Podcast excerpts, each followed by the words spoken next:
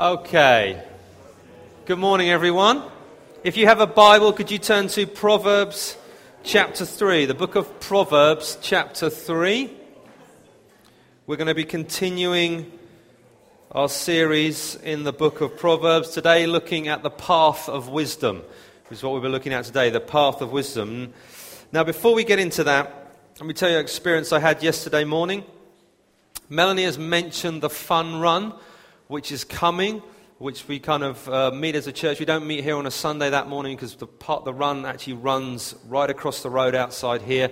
And so actually we couldn't physically get in the building because they close all the roads. Um, and what we do is we put a team from the church into the fun run just to raise some money for, for somebody else. And this year it's the Jericho Foundation, and we're raising some money them. So thank you to those who've sponsored. If you haven't, please, we encourage you to do so.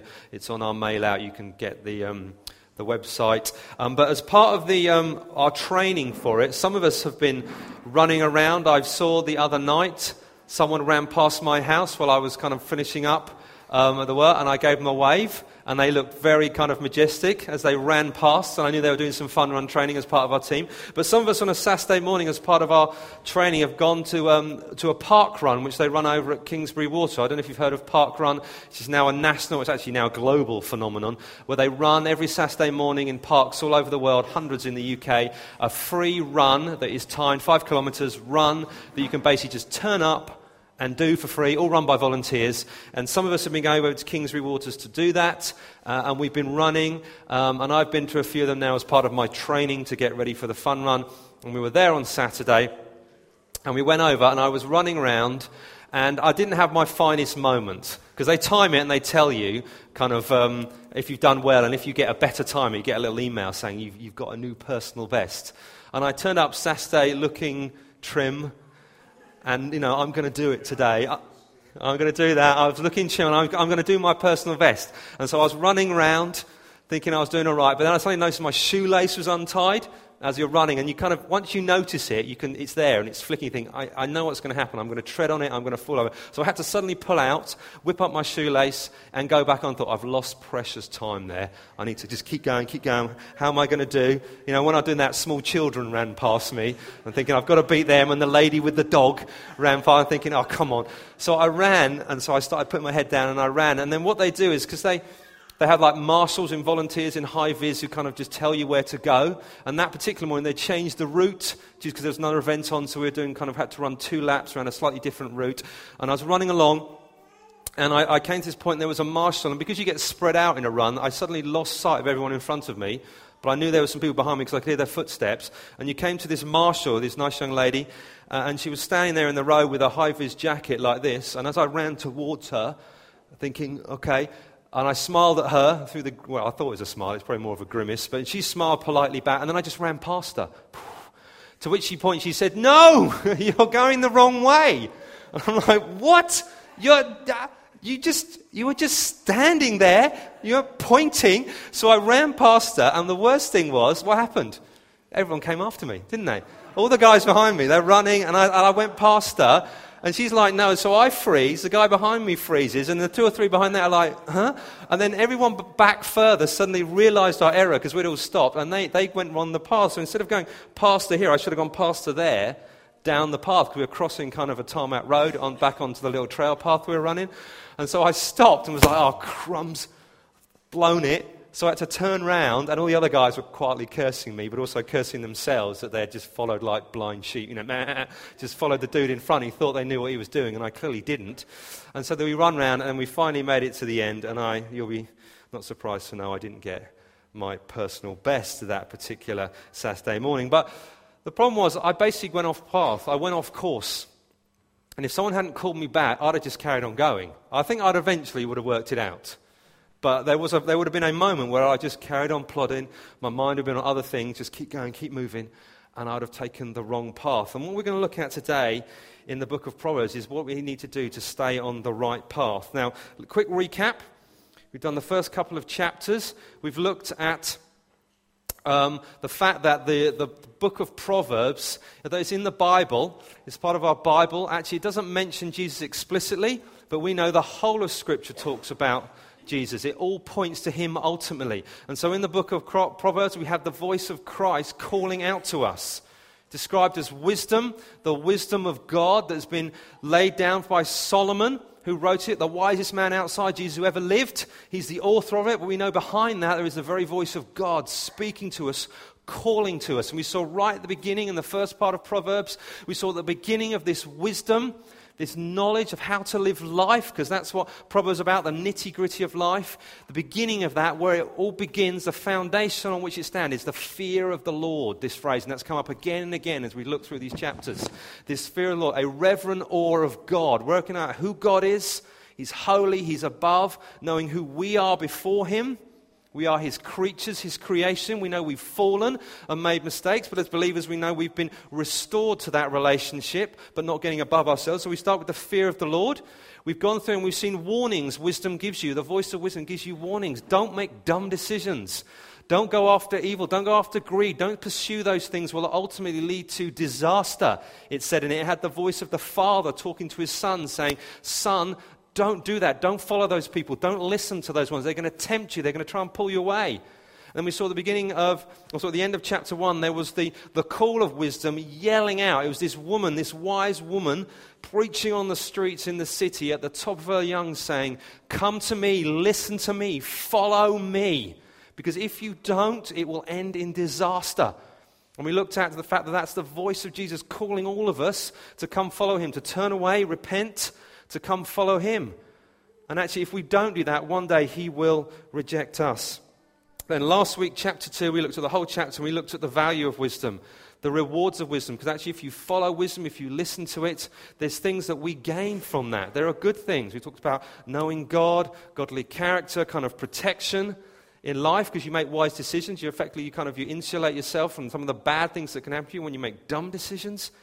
And then we worked out that actually we'll have fullness of life in this one and the next if we seek to kind of follow wisdom. And what we're going to look at today is the path of wisdom. We're going to look at the whole of chapter 3. So let me just read that to you, then I'll break it down. What we're going to do. So you found your Bible? Chapter 3, verse 1. My son, do not forget my teaching, but let your heart keep my commandments for length of days and years of life, and peace they will add to you. Let not steadfast love and faithfulness forsake you.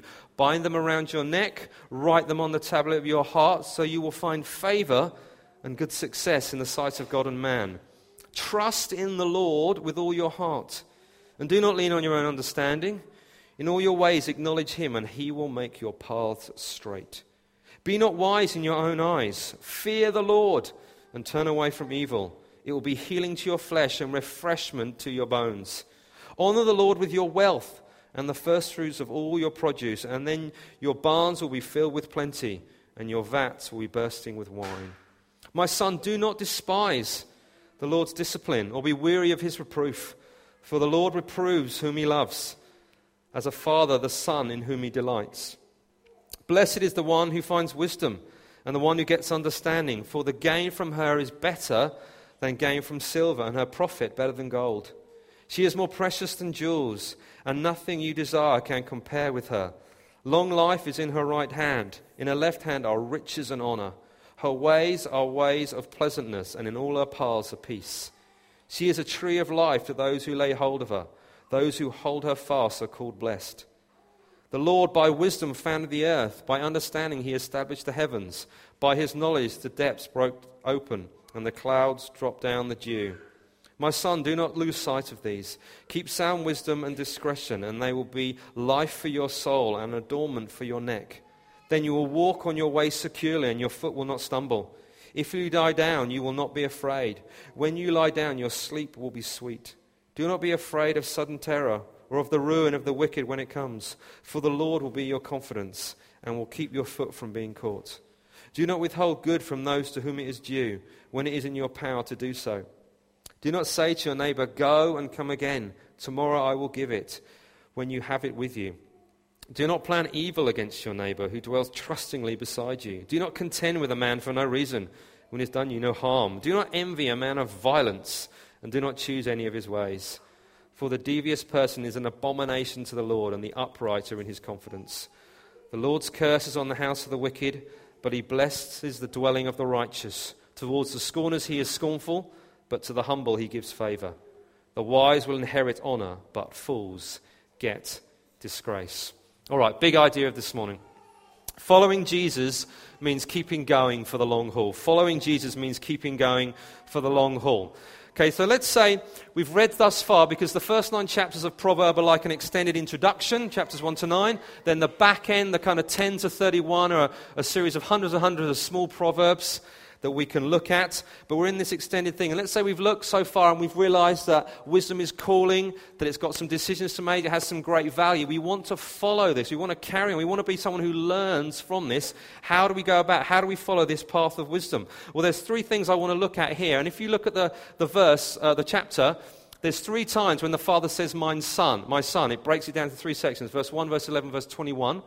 So there's three sections there, and I want to look at three things from each, uh, three things, one from each section. The first one is commitment, the second one patience, the last one integrity. So the first one, when he says my son, verse one, I want to look at this whole area of commitment. Now, if you want to achieve something in life, if you want to get, get something, learn something, you want to learn uh, a new skill, you want to learn to play an instrument, you want to learn a new language, you want to gain a qualification, you want to get in shape, get healthy, uh, you want to kind of get a promotion at work and put some time into that. You want to make a friendship or a marriage kind of last over time. It requires commitment. It requires you getting involved and saying, I'm going to go after this. I'm going to put in the time. I'm going to put in the hours. I'm going to put in the hard work to get there, but I'm going to commit myself to doing this. Now, the good news is, once you've done all those things, there is a payoff at the end. You kind of you have some sort of rewards for your labor, but it requires that hard work up front. If you learn to play an instrument, like some of our band members over here done, if you put the time, the effort in, the payoff is you get to play beautiful music. You get to sound great when you play your instruments rather than sounding like, you know, a cat's being murdered or something like that. You know, you, you, there is a payoff for all your hard work, but it requires putting in. And what we've got here is some commitments that we need to look at if we're going to follow this path of wisdom and carry on following Jesus. And this section, 10 verses, breaks down into five sets of two five sets of two. And basically, there's a resolution, there's a we, we, need to do this, followed by a kind of a payoff for it. And there are five things I want to quickly rattle through here to show us what it means if we're going to be committed to following Jesus. What sort of things do we need to be committed to? Well, the first one, it says in verse 1 is what? Do not forget my teaching. Teaching. So, actually, if we're going to be committed to following Jesus, following the path of wisdom, we've got to actually know the teachings that wisdom is giving the teachings, which we know we sum up, we are the words of our Bible that we've got here. We've encouraged you as part of this sort of um, process of us studying the book of Proverbs is read Proverbs in your own time. Just read one chapter a day. There are 31 chapters in Proverbs. You just pick one a day, you'll nail it in a month. Thereabouts, even if you miss a few, doesn't matter. But you read a chapter, maybe one verse sticks out to you, one section, you kind of write it down, think about it, pray into it. God, what's God saying to you through it? You can do that. When you get to the end, just start again. Go through it. You'll learn something different each time. But actually, are you committed to teaching? Because the, the, the Father there says to the Son, commit yourself to my teachings. Kind of don't forget them. Keep them in your heart. keep them in your heart. We talked about last time the heart was like the center, the center of kind of who you are. It's not just a, a muscle, a pump. It's kind of very much who you are, your conscience, your heart, your soul, your mind, your emotions. Everything's in there. And he says, Put my teachings in there so they're right in the center of who you are. Take hold of them. Don't forget them. Learn them. And the next thing he says, as well as you've got to be committed to your teachings, he says you've got to be committed to, your motives. What's your motives in what you're doing? Because we've looked at some of the, the bad motives that you can go off against uh, in previous chapters that, that um, you'd be tempted away. And he, he talks about steadfast love. Steadfast love. Steadfast means unwavering, unmoving, immovable. I'm not going anywhere. You can attack me, come at me, but I'm going to stand here resolute, firm. It's steadfast love. It says, stand in that steadfast love. Don't, don't, don't leave that kind of motive, that attitude. Very much mimicking who God is as love. And it says, bind it around your neck. Secure it around your neck. That came up actually in chapter 1. The whole idea of um, a neck adornment was something of honor, something that people looked at, something that brought authority, but that, that sort of round your neck was a place of security. Very hard to take that away. He says, bind that around your neck. He says, write them. Write these on the tablet of your heart. Again, that whole center of who you are. Write them down. Scroll them on there. If you think about the tablets that Moses had, the Ten Commandments on, they'd probably been chiseled. Chisel them on your heart so it doesn't come off. Get that motive, that steadfast love. What you're kind of about is loving and caring for people. That's what's going to be kind of you commit to, that attitude of love, choosing to choose love in, in all situations. And the next thing he says is trust. Trust in the Lord with all your heart. Put your faith in God. Because if we're going to be committed, ultimately it's committed to Him. We've got His teachings. We know He's kind of what motivates God. God is love. We should have that. But actually, we should be focused on Him above everything. Trust in Him. Trust in Him with all your heart. No half measures. No kind of, well, I'll give it a go. No kind of like, yeah, well, I'll, you know, I'll, I'll suck it and see. No, actually, trust in it. Give yourself to it completely over me. And he says, all your heart. Every part of you needs to be put onto this. It's not something we're just to play with. It's not something we take, yeah, you know, well, we'll try it. The whole kind of thing about being a Sunday Christian. On Sunday I go to church, but the rest of the week I do whatever I want. If we looked in chapter two, uh, beginning end of chapter one, with wisdom crying out, she was screaming for people to take note. It was that important. And it's the same there. Trust God with all your heart. Lean not on our own understanding, because our own understanding is minuscule compared to God's. We're like a thimble and God is the ocean when it comes to knowledge. And we lean not on your own thimble, but trust in God's ocean of knowledge and what He said and what He says about everything. Trust in that. And then it talks about humility. Verse 7.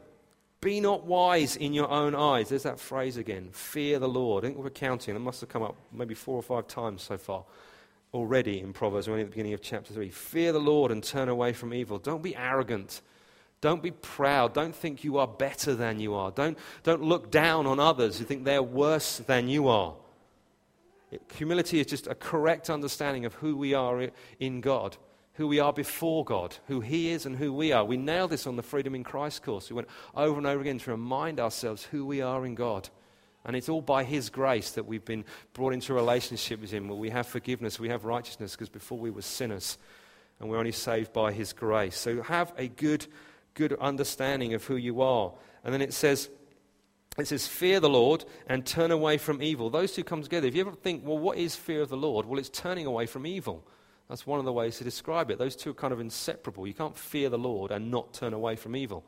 That's what it is. It's actually saying, no, I won't have anything to do with evil. What's evil? Proverbs is going to describe it all for you. Just read some of the stuff. Being arrogant, proud, rejecting God, rejecting his teachings, rejecting his call. Turn away from that. Put your trust and faith in God alone. And then the last one it says is worship. Honor the Lord with your wealth and with the first fruits of your produce. So, from humility, recognizing who we are, actually brings worship because we recognize who God is and how awesome and great He is. And we're to honor Him with whatever we've got. Whatever it is. There, he's talking about produce. If they're um, agrarian society, they've been growing everything. That would have been their currency. That would have been, been the trade. That would have been what they would have eaten. He said, You honor God with what you've got. And the first fruits means the best. The first fruits is the stuff that comes through. Then the harvest is coming. That's the best bits. Give God your best, not the leftovers, not the kind of the scraps, the fag ends. We'll give God the best of everything we've got. And obviously that applies to our money, but that applies so much wider as well. All the gifts, the talents, the time, the energy we have. We're to commit to those things. There are five things to commit them, but there's also payoffs. If you look in between all those verses, there's some pretty awesome payoffs for committing to following Jesus. What does it say? Now, just to clarify, said this already, but we'll say it again for Proverbs. These aren't promises like divine promises that life is like this all the time. These are general truisms of how the trajectory of life should go if we follow God and we kind of follow His teaching and make wise choices. It says in verse 2 we will have long, peaceful lives. Doesn't that sound good? Doesn't that sound good? If we follow his teachings, length of days, years of life. If we follow his teachings, we'll avoid disaster. We won't make dumb decisions. We won't hang out with evil men. We won't go after the adulteress. We won't follow greed. things like that, we will have a life of peace because there won't be strife in our life. It says in verse 4, we will find favor. That's just grace. Another word for grace, New Testament word grace. And we will have good success, a positive outcome, good uh, repute, good esteem. Following God, serving God, kind of living after Him will actually, people will look to us and see something good about our lives.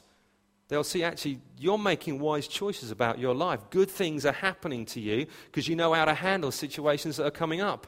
And in turn, you receive God's grace, and people will look to that. It says in verse 6 there'll be straight paths.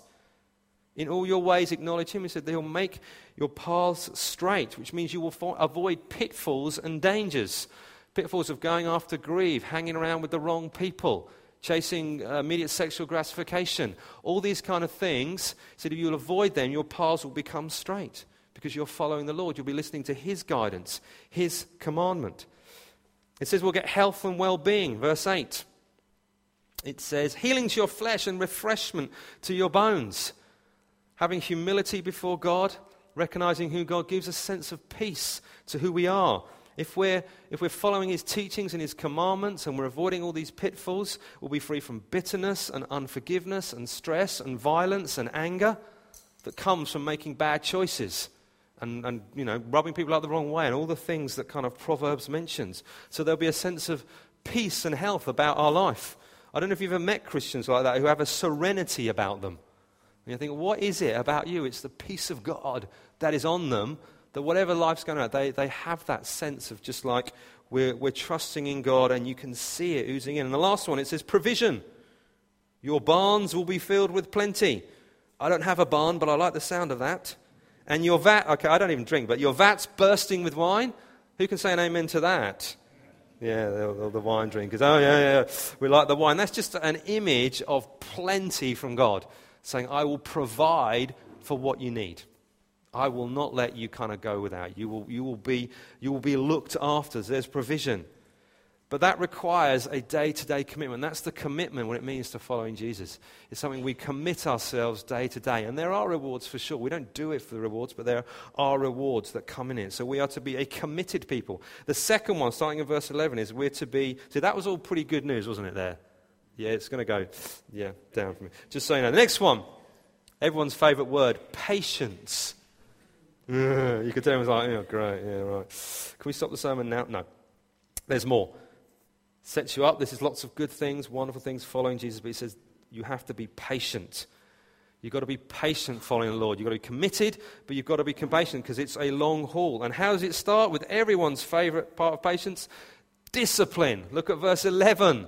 My son, do not despise the Lord's discipline or be weary of his reproof, for the Lord repro- reproves whom he loves, as a father in whom a son, sorry, the father son in whom he delights. It's not all going to be roses. It's not all going to be easy. It's not all going to be nice and straightforward. Because actually, there are times when correction is needed. Sometimes we need to be, because we, we make mistakes, we go off, we make poor choices. Actually, sometimes discipline has to be brought. It could be a rebuke, it could be a correction, it could be a warning, it could be a punishment. It could be something, but the Lord will come and correct us, and we need to be patient with that. Actually, He's going to bring some things into our life. And it's not actually a sign of God's anger when this happens, it's actually a sign of His love. It's a sign of His love. So often we think of it if something's not going the way we want it to, things are taking longer than we think, or we're not going, the, the journey's not going the way we think, we might be taking a turn to go around here. We totally think God, God's angry with us. He's not angry with us, He loves us. C.S. Lewis illustrated like this. He said this. He said, um, he said, but an artist may take no, no time at all over a picture drawn to amuse a child, but he takes endless effort over his great work of art that he loves. The conclusion Lewis came to was that when we complain about our suffering, we're actually asking for less love, not more. Let me just say that again. The artist may not take any time over a picture drawn to amuse a child, but over but he take endless effort over a great work of art he loves. The conclusion he drew was actually when we complain about our suffering, we're actually asking for less love, not more. Because God loves us It's almost like a work of art there. We're his work of art. He's working on us, which means it takes time and effort to, to make it right. Sometimes we, you've got to correct things. Sometimes you've got to work on things a bit harder. And as I am, ironically for this passage, I'm a father of two sons in whom I delight. And just be honest, you know, it's hard because we're in church, but let's be honest. It's not always easy parenting two sons because they have minds of their own. They take after their mama. But they, they have minds of their own. They have minds of their own. And they have opinions, strong opinions, which often run contrary to mine. And they have opinions uh, about things they should do and they shouldn't do. And our youngest, Asher, who is just so beautiful, but he has this phrase which he started using, which is he just basically says to me, uh, no. And, and I'll, I'll say to him things like, Asher, it's time for a bath, for instance. Uh, no. And he'll carry on what he's doing, or time to clean your teeth, and he'll just look at me, uh, no and carry on doing, or anything he doesn't want to do. We get a lot of uh, no's. And I don't know where that's come from, but it's like, no, no, when did you forget I'm in charge of this? And, you know, and sometimes it goes off and, you know, brothers squabble and all sorts of things, and we have to bring discipline. But I adore these boys. And the reason we want to bring discipline into their life, the reason they have time out sometimes, happened this morning twice, one for each, um, is because we love them. We want them to grow up into well rounded adults who one day will make excellent husbands and excellent fathers themselves. Uh, and so we're training them doing it. But the reason behind it is because we love them. The same is with God. But if we carry on there, so we've got this discipline, is actually, if you look at verses 13 to 18, it's worth the wait. If you look at verses 13 to 18 in your Bible, what's the first word? Well, my one, it's, the first word is blessed. What's the last word? Blessed. It's worth the wait. But if you look at what's in the middle, what it talks about is actually lots of hard work. He said, if you're going to find this wisdom, if you're going to go after it, well, you've got to be patient. Why? Because he says it's more precious than jewels, more precious than gold. It's something, if you're going to find precious jewels and precious gold, where do you find them? In the ground, a long way under the ground. You have to go after them. You have to dig for them. You have to, to break open rocks move tons and tons of earth to find them. And then when you do find them, you often have to clean them up, cut the gems, refine the gold, etc., etc. It takes a lot of effort to do that, a lot of patience to invest in that. But what is the result? You have these absolutely beautiful items that are worth lots and lots of money that people go wow on, and they're amazing. They're saying wisdom is better than that. Wisdom is better than that. And if you go after wisdom, it's better than precious stones, better than precious metals that the, the world thinks is pretty awesome. But actually, if you go after wisdom, you get, he said, you will live this blessed life. You will live this blessed life. If you go after that, actually, you'll be blessed. You will have the favor of God on you. It talks about there, has this image of the tree of life, this life giving tree which kind of nourishes us and feeds us. Actually, if we're patient, if we, go, we, we follow the Lord's discipline, if we're under that and we're willing to be submissive to that, if we're willing to learn and grow and be corrected, it's going to be worth the wait because we will grow, we will be blessed as a result of that. It's not hard. And the last part there, there's two verses there, 19 and 20, which talk basically about the power of God. This wisdom that, that is on offer here that we can learn from, we can grow in. It said it was used by God at the foundation of the earth. Though before, before the earth here, there was nothing. There was nothing. God created the heavens and the earth out of nothing. And wisdom was involved in that. That is the power of God.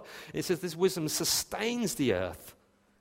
It talks about, got this life giving thing about the deep, um, the deeps broke open. That's kind of water, but then the water coming down. The water is image of life and health and vitality. And there's the power of God on display there, saying, actually, this is really good. This is good stuff. If you worth the wait, if you wait, you wait under God's discipline, you will see the power of God working in your life. And this power created the world. So that's pretty awesome. And so, if we reflect back on being patient, we need to be under discipline. We need to be able to be corrected, rebuked, trained. We need to wait on it. But it's, boys, it's going to be worth the wait because when you wait, you see the power of God at work. And this was highlighted to me as I was kind of reflecting on this. I was reflecting about starting the church. We had our fifth birthday in January. And I was reflecting back on it. And I, I, I was reminded of a situation where we started January 2000 and, do the maths, 11 And we were meeting every couple of weeks.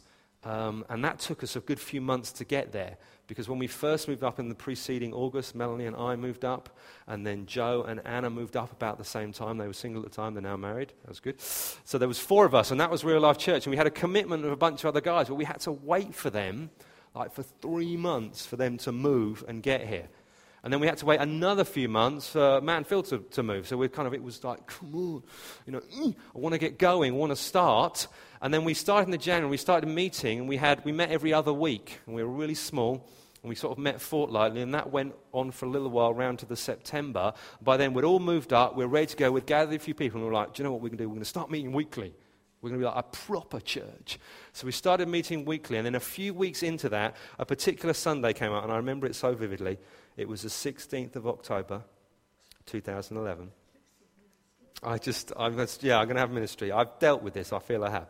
But we had this meeting, and basically, one after the other, the preceding week, I got a phone call for a text message from every kind of one and part of our core team saying they weren't going to be there that Sunday. And it was for a legitimate reason, you know, long standing arrangement, something like that. But they basically, so the number of people I could count on in that meeting, which wasn't mine anyway, just went down and down and down. And it basically ended up with being Mel and I would be there, and Matt and Phil would be there, and we had two kids, one each, because the others weren't born at that point. So basically, this is what's going to happen on Sunday. I was going to stand up, Matt and Phil and Mel and the two kids, and say, Welcome. Matt and Phil would get up and do the worship. I would stand there with the two kids and Mel, and we would worship. I would then get up to preach. Manfield would sit there. Mel would then take the kids out for kids' work. I would tell them what I'd just done. And then they would come back in and we'd kind of finish. And that, that was going to be the meeting. And I was, I was so just mm, with that. And to eventually the point where Mel was like, we've got to cancel the meeting. I'm not flipping cancelling the meeting. We've just started this journey. We're now weekly, we're a proper church. And it's like, no, we had to. So on that day, we didn't meet as real life church. And I'm okay with that. You know, I. I've, I've dealt with that. But there was a sense of actually, God, God was saying to me, be patient. Be patient. I wanted to get going. We'd been, we'd been in something about a year by then. We're going to be okay. Look around. Things have changed. And I can tell you that it's been worth the wait. You've been worth the wait. And I've seen the power of God displayed time after time after time in people's lives people being saved, people being healed, people being delivered. Just so many amazing things, so many amazing stories. But it, it, it took patience. You've got to wait. You've got to bear with what God's doing. You've got to sit under his discipline. And seriously, he did deal with some stuff in me. Maybe a bit more to go. So we've got patience. The last one, even better, integrity. Integrity. Where are we? Verse 21 integrity. So it's the last, my son, the last section of it. It says you've got to be people of integrity. So we've got to be committed, we've got to be patient. That's the kind of characteristics of the Christian life, but also we've got to be men and women of integrity. And he starts by talking about it being, your, being our security. Being our security, this wisdom that we're going to learn. He says, Keep sound wisdom and discretion, for they will be life to your soul and adornment to your neck, which is what we've talked about. They will, they will, uh, then you will walk on your way securely, and your feet will not stumble. You will have rest because your security is in the Lord. He's basically saying, actually, you've got, if you're going to walk in this path, if you're committed, if you're patient, you're going to have a sense of security. God is going to watch over you. God is going to look after you. God is going to be there. And then it will bring blessing to you. If you read the kind of the next section, it is a whole series of do nots. This is where the kind of the integrity, our character is tested. Do not do this, do not do that, do not do those. A whole list of things that we're not to do. We're not to basically kind of be bad neighbors, you know, kind of follow those, you know, sort of pick on them. There's about violent men, all those things. We're meant to act in a way that is godly and good for those for people around us. We're meant to be a blessing to them. We're not meant to choose ways that are, are kind of are bad. Those who dwell trustingly beside us, we're not meant to use that as the advantage against them and have integrity in what we're doing. And he says, actually, the result of that will bring blessing to you. If you do that, if you kind of just skip to the end bit, if you act like that, there will be great blessing on your house, God says. If you are men and women of integrity, if you follow this teaching, if you act like this, you'll be secure in God and what He's doing because you won't be out of kilter with Him, out of relationship through sinful actions that you've done. You'll have security, but you'll also have blessing in what you're doing. And this was highlighted so vividly to, to this week, uh, where it says, um, where's the one where it talks about do not there you go. Do not withhold, verse 27, do not hold good from those to whom it is due when it is in your power to do it. I was studying this and we had some friends in the church um, who got a message that um, Johnny and Abby, are they, are they even here today? No, they're probably not. But Johnny and Abby, they run a climbing wall over other side of town and um, there was a, they had a flood in the climbing wall um, overnight. They suddenly found out in the morning it was like, so it's all flooded, all, all kind of through there. And they kind of basically called, can anyone come and help us out? We've got to clear the place up. And literally, I was like, I'm busy at work doing important Jesus Bible stuff. I clearly can't. I clearly can't do that. But I'm preparing this sermon, no joke. And I'm reading it, and it's like, do not withhold good from those to whom it is due, friends of ours when it is in your power to do so. Thinking, crumbs, I work for the church, I have very flexible hours. So it's like, right, I'm going to go and help. And I put some calls out to see if anyone's around. Philip came with me. We went over there and we helped. And it was, I can tell you, it was an incredible blessing to do so. We went over, worked hard, helped them clear the place up a little bit. We only did a little bit of work. There was loads of other people, friends and staff who were helping them. And, and it was a wonderful blessing to see how they reacted in something that would have freaked the heck out of me if that happened in our house and just flooded kind of downstairs and had to pull up carpets, I'd have, I'd have probably lost it.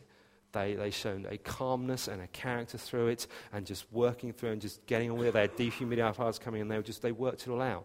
I saw the blessing of God because this happened on Thursday. And what happened Tuesday and Wednesday? Do you remember? Torrential rain. It was just horrible. What happened on Thursday? The sun came out, dried up all the rain. Nancy went to Spider. But anyway, it was beautiful. So we could pull all the stuff out, and they, we had, they were laid out in the car park drying. And I got a text from her, uh, Abby, Friday night, saying it's all got drive, all got back in, laid on. We're ready to go for the weekend. We're not going to lose any money on the business. So actually, think, goodness, I saw the blessing of God there on two people who just thought, this is really bad. We're just going to work at it. We're going to deal with it.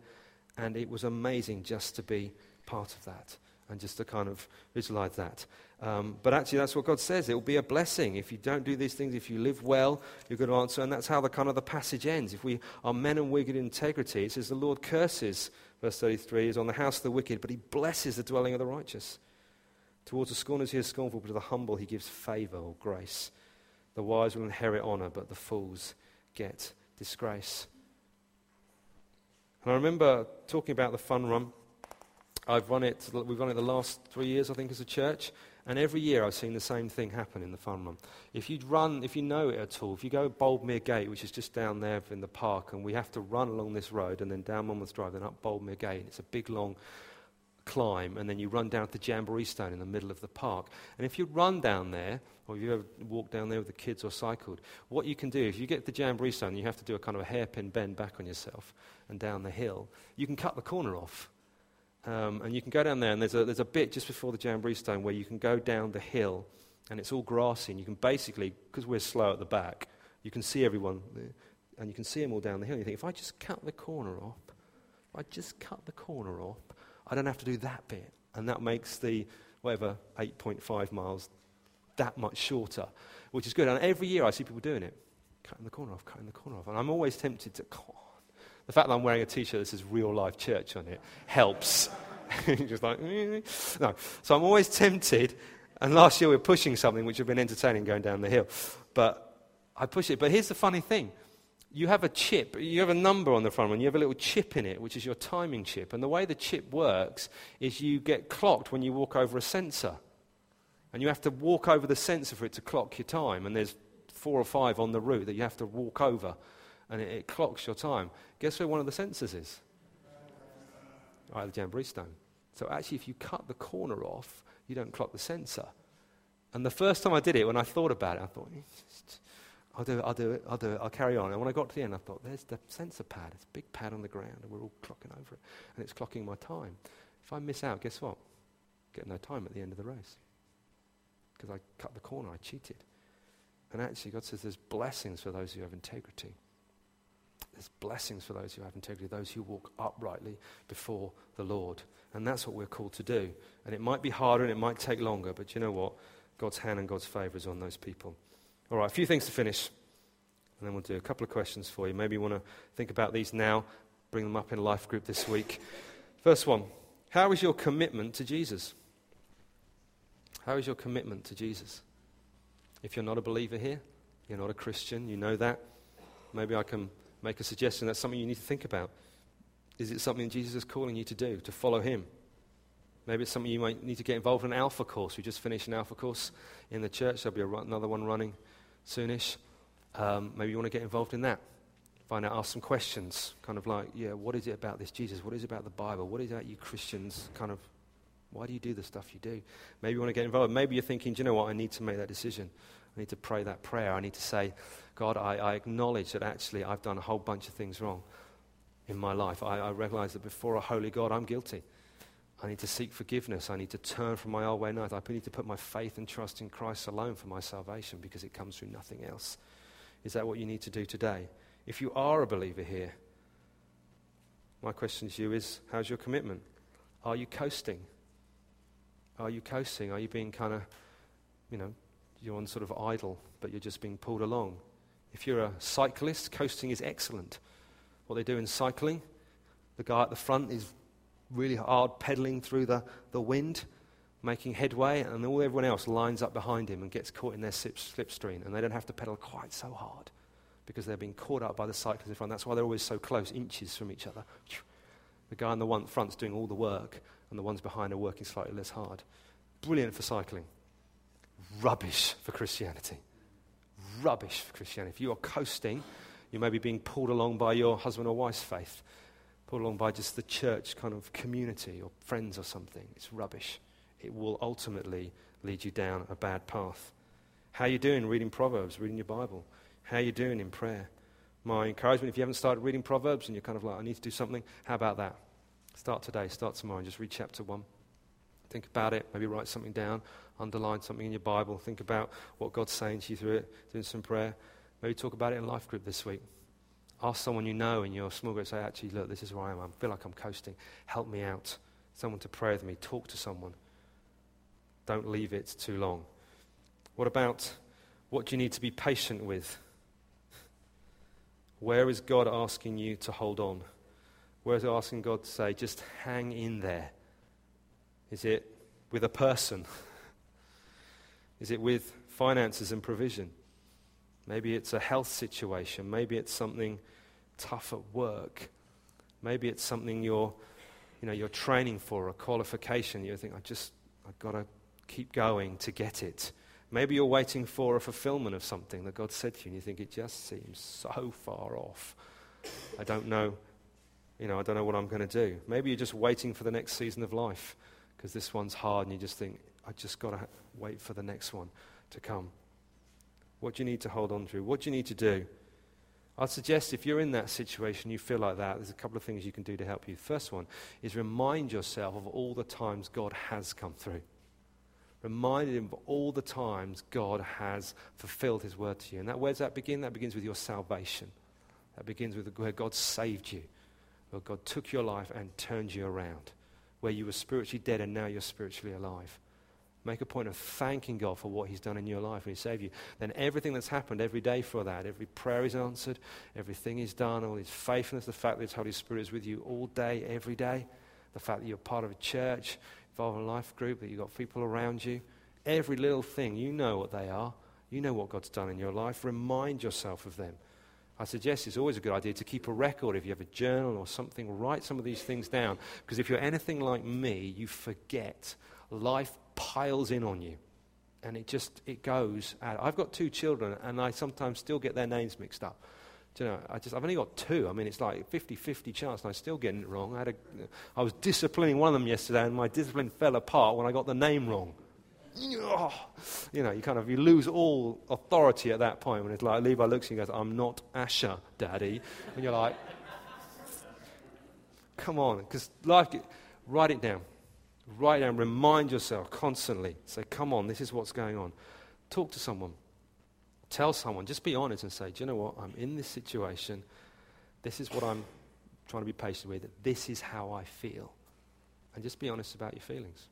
Angry, frustrated, just, I feel like my face coming down. I feel like I feel like God doesn't love me. I just, I feel, this is how I feel. And there's nothing wrong with those feelings. Just try reading the Psalms, full of those kind of feelings. Be honest about it. I also want to pray with you. Just stand with you and say, just pray with me that I will, I will have patience to keep going in this situation, in what you're doing. Because God loves you, God is for you. God does bring discipline into our lives, but it's motivated by love ultimately to reform our character and make us grow more like Him. Last one. Are there areas where you are in danger? And I'm talking in terms of integrity here. Talking about danger in terms of sin and temptation. We've been very kind of blunt up till now on Proverbs. It's talked about evil men who try and tempt us away. It's talked about the adulteress in terms of the area of sexual temptation. It, it's talked about those kind of things. And they're going to come again as we go through it. But are there areas of danger in your life? Areas where you are vulnerable? Areas where you know you're vulnerable? Areas where you know the enemy is like now, even now, prodding you, pointing you, tempting you to compromise on your integrity in some area, in the area of finances, in the area of kind of ethics in work, in kind of lying and deception. Even you can even lie by omitting things. Sometimes we lie deliberately and we, we just say a lie, but sometimes we lie by just not saying anything. And we lie the lie of omission. Is an area of sexual temptation that you're facing. If this is you, tell someone about it today before you leave. Tell someone you trust, someone you love, and say, Look, I'm dealing with this. Pray with me.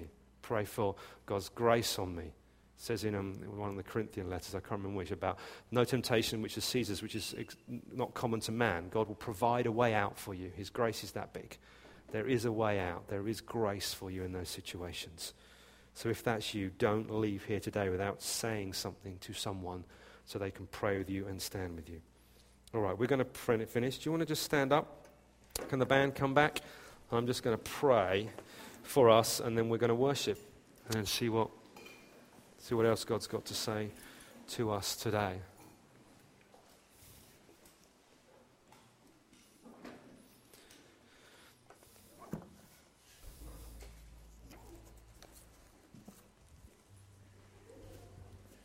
And maybe you just want to close your eyes. Hold out your hands. Just let what, what God said today kind of just fill you. God will have been speaking to all of us somehow, some way, and your choice now is what are you going to do with that? What are you going to do with what God said to you? And it'll be different to each of us. You know, whatever it is, God will say something to you, specifically to you, and it might come right out of the sermon. He might have brought something to mind that's a bit left field, but still, He's bringing something to mind. Might have been prompted by something that was said or something that was sung this morning. And Lord Jesus, we want to thank you that you are here today with us by your Spirit. Lord, we want to thank you that you are the one constantly calling out to us to come to you.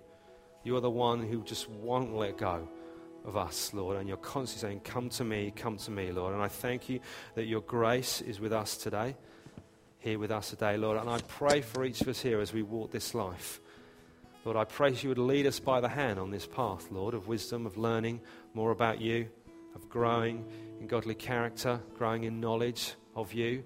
Jesus, take us by the hand today and lead us, Lord God. Lord God, and I pray where our commitment might have kind of coasted off God, weak Lord, I pray you give us strength of resolve, of character to say, no, we're going to commit ourselves today wholly to follow you. Lord Jesus, where we need patience just to kind of to endure, God, we ask you to give us patience today. Patience today. You know it. You've been through it, Lord. You had to have patience with us, with your disciples, so many times. You know what it's like, Lord God. We ask you to give us grace to just stand sometimes. And Lord God, where our integrity is under attack, our integrity has been compromised, Lord, we ask you give us grace to hold up under temptation. I'm just reminded here that some of you might have come here feeling I've already messed that one up. It's not about face, holding up against temptation. I kind of feel like I've always already given to it. It's not too late to repent of your sin and seek forgiveness now. You can do it right now before God. God is faithful and just. He will forgive us our sins and cleanse us from all unrighteousness. You just need to repent, confess and repent. Say, This is what it is, God, and I'm turning away from it. If you actually do it now, just do it right now. Get it dealt with. This is, I need to get right with you, Lord. If it's you, though, you need strength to stand up under it, just ask God for that now.